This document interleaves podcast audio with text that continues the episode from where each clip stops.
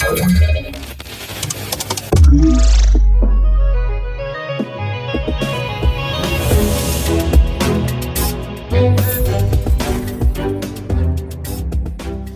dobry, z tej strony Fundacja Bezpieczna Cyberprzestrzeń, odcinek 188 naszego podcastu CyberCyber w wersji e, Cyberraportu.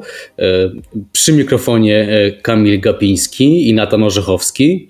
Dzień dobry wszystkim. A nasze dzisiejsze tematy po weekendzie są następujące. Polacy razem z Litwinami na podium Locked Shields 2022.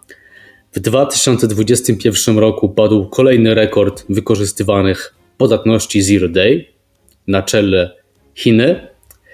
Black Cat skompromitował już 60 organizacji na świecie, zgodnie z alarmem FBI.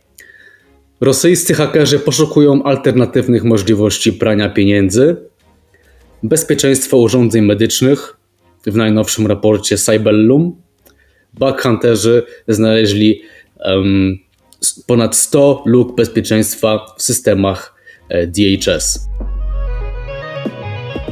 I pierwszy nas, nasz news i przy okazji ogromne gratulacje dla e, polskiego zespołu cyberbezpieczeństwa, polsko-litewskiego w zasadzie, ponieważ na e, tegorocznym, e, na tegorocznych zawodach, ćwiczeniach Locked Shield natowskich, afiliowanych przy natowskim Centrum Doskonalenia do spraw cyberbezpieczeństwa. Taka polsko-litewska drużyna zdobyła drugie miejsce. Mm, ogromne brawa i wyrazy uznania.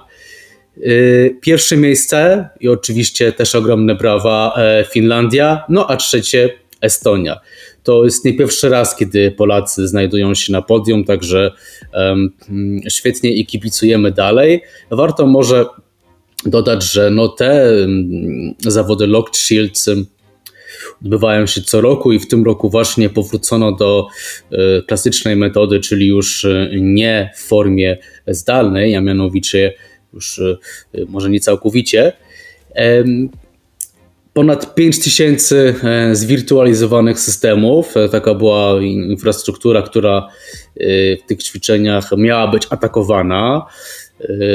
Ta infrastruktura była przedmiotem ponad 8 tysięcy cyberataków. No i oprócz oczywiście tej części stricte technicznej, która wciąż jest oczywiście wiodąca, tutaj ponownie mm, E, ćwiczący mieli do czynienia z, e, zarządzaniem incydentami, czyli zgłaszaniu i ich obsłudze, e, także takiej właśnie formalnej, podejmowaniu strategicznych decyzji, rozwiązywaniu problemów natury forensikowej, kryminalistycznej, a także prawnej oraz, co jest już od jakiegoś czasu na Locked Shieldach, Locked Shieldsach mm, elementy informacji operacyjnych, popularnego infoopsu, czyli dezinformacji, manipulacją środowiska e, informacyjnego.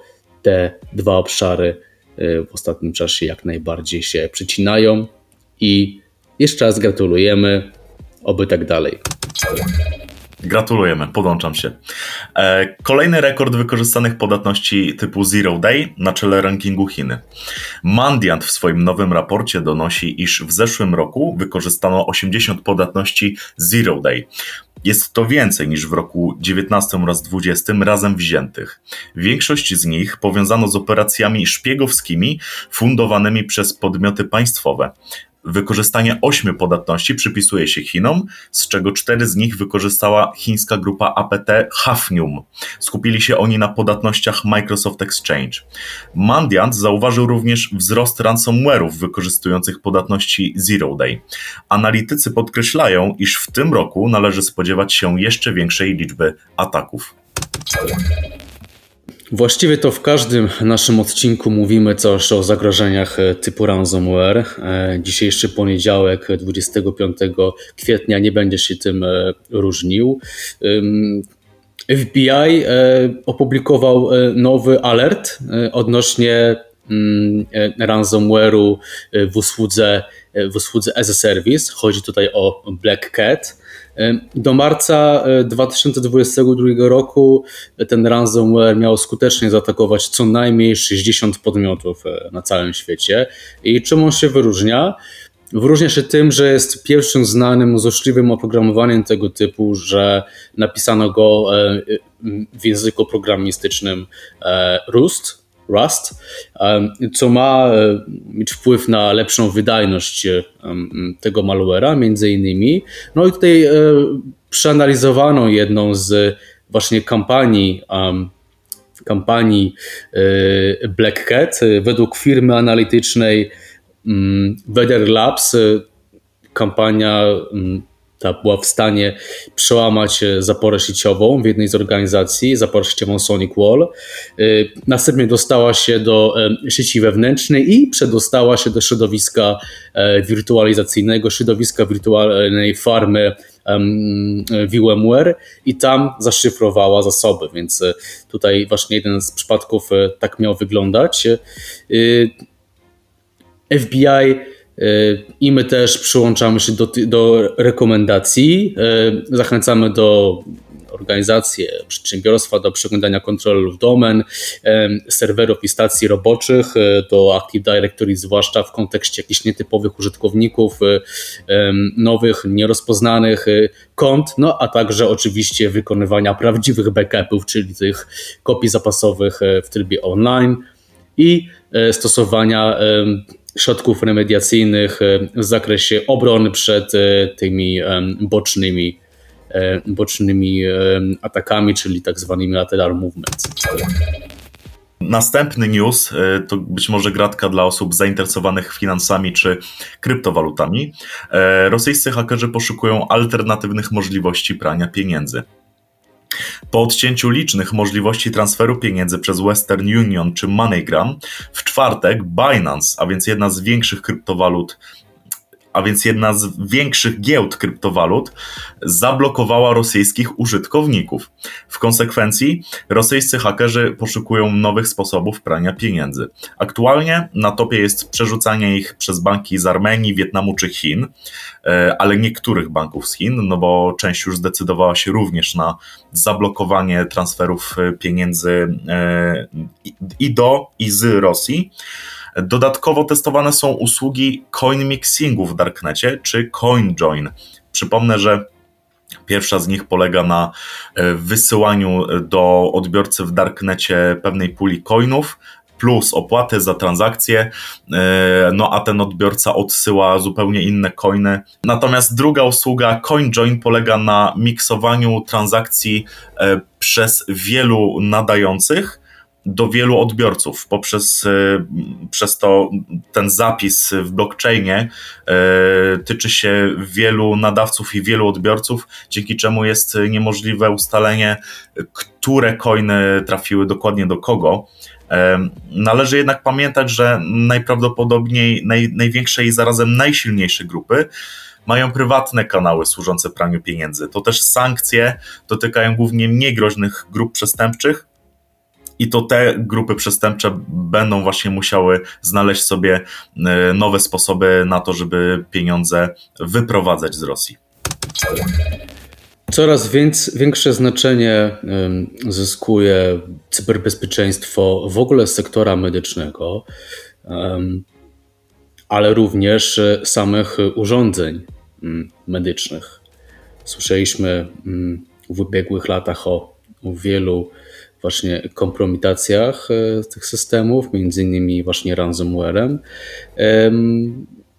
W ubiegłym tygodniu pojawił się raport e, firmy analitycznej, firmy Cybellum, która przeprowadziła ankietę, badanie wśród 150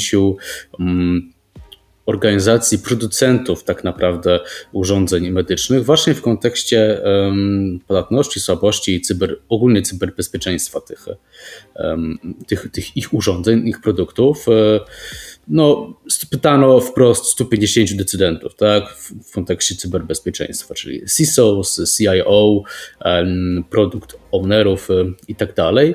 No i oczywiście zachęcamy do sprawdzenia całego raportu, natomiast na zachętę um, kilka interesujących danych.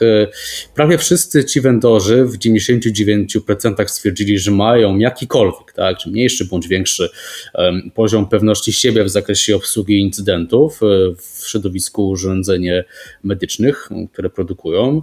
Jednak tylko 33% respondentów deklaruje jakby pełną, kompletną zdolność tak, radzenia sobie z takim wyzwaniem. Inne statystyki, 20% uważa, że jest mniej więcej tak samo odporna i przygotowana jak firmy konkurujące. Lepsze przygotowanie od innych deklaruje 65%. Mm, w zakresie to jest myślę istotne w kontekście tego, co mówiliśmy na przykład o tych podatnościach Zero Day czy w każdym odcinku mówimy trochę, staramy się o najważniejszych krytycznych płatnościach i słabościach mówić, no to to jest interesujące, że w zakresie monitorowania słabości po wydaniu produktu nie cała połowa tylko firm twierdzi, że w jakikolwiek sposób śledzi aktualizacje o podatnościach sprzętowych oraz monitoruje zagrożenia.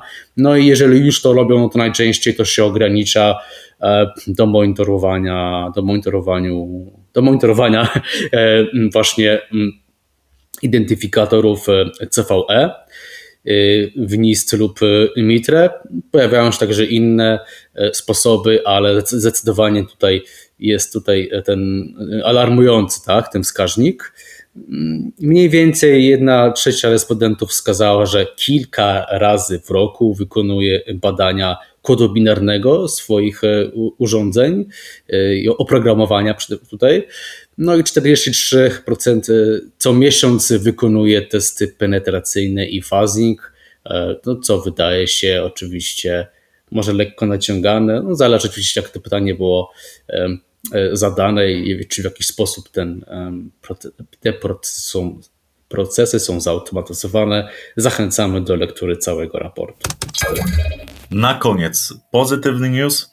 E, Backhunterzy znaleźli 122 luki bezpieczeństwa w systemach DHS.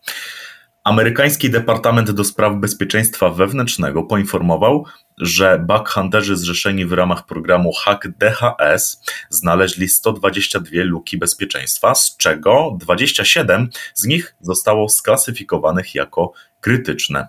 Jest to o tyle pozytywna informacja, że DHS jest kolejnym podmiotem państwowym, które, który decyduje się na udział w, pro, w programie Bug Bounty. Moim zdaniem takie zmiany w perspektywie długoterminowej wpłyną cóż, pozytywnie na poziom zabezpieczenia rządowych struktur, e, które jak wiemy mają różne podejście do, do kwestii bezpieczeństwa.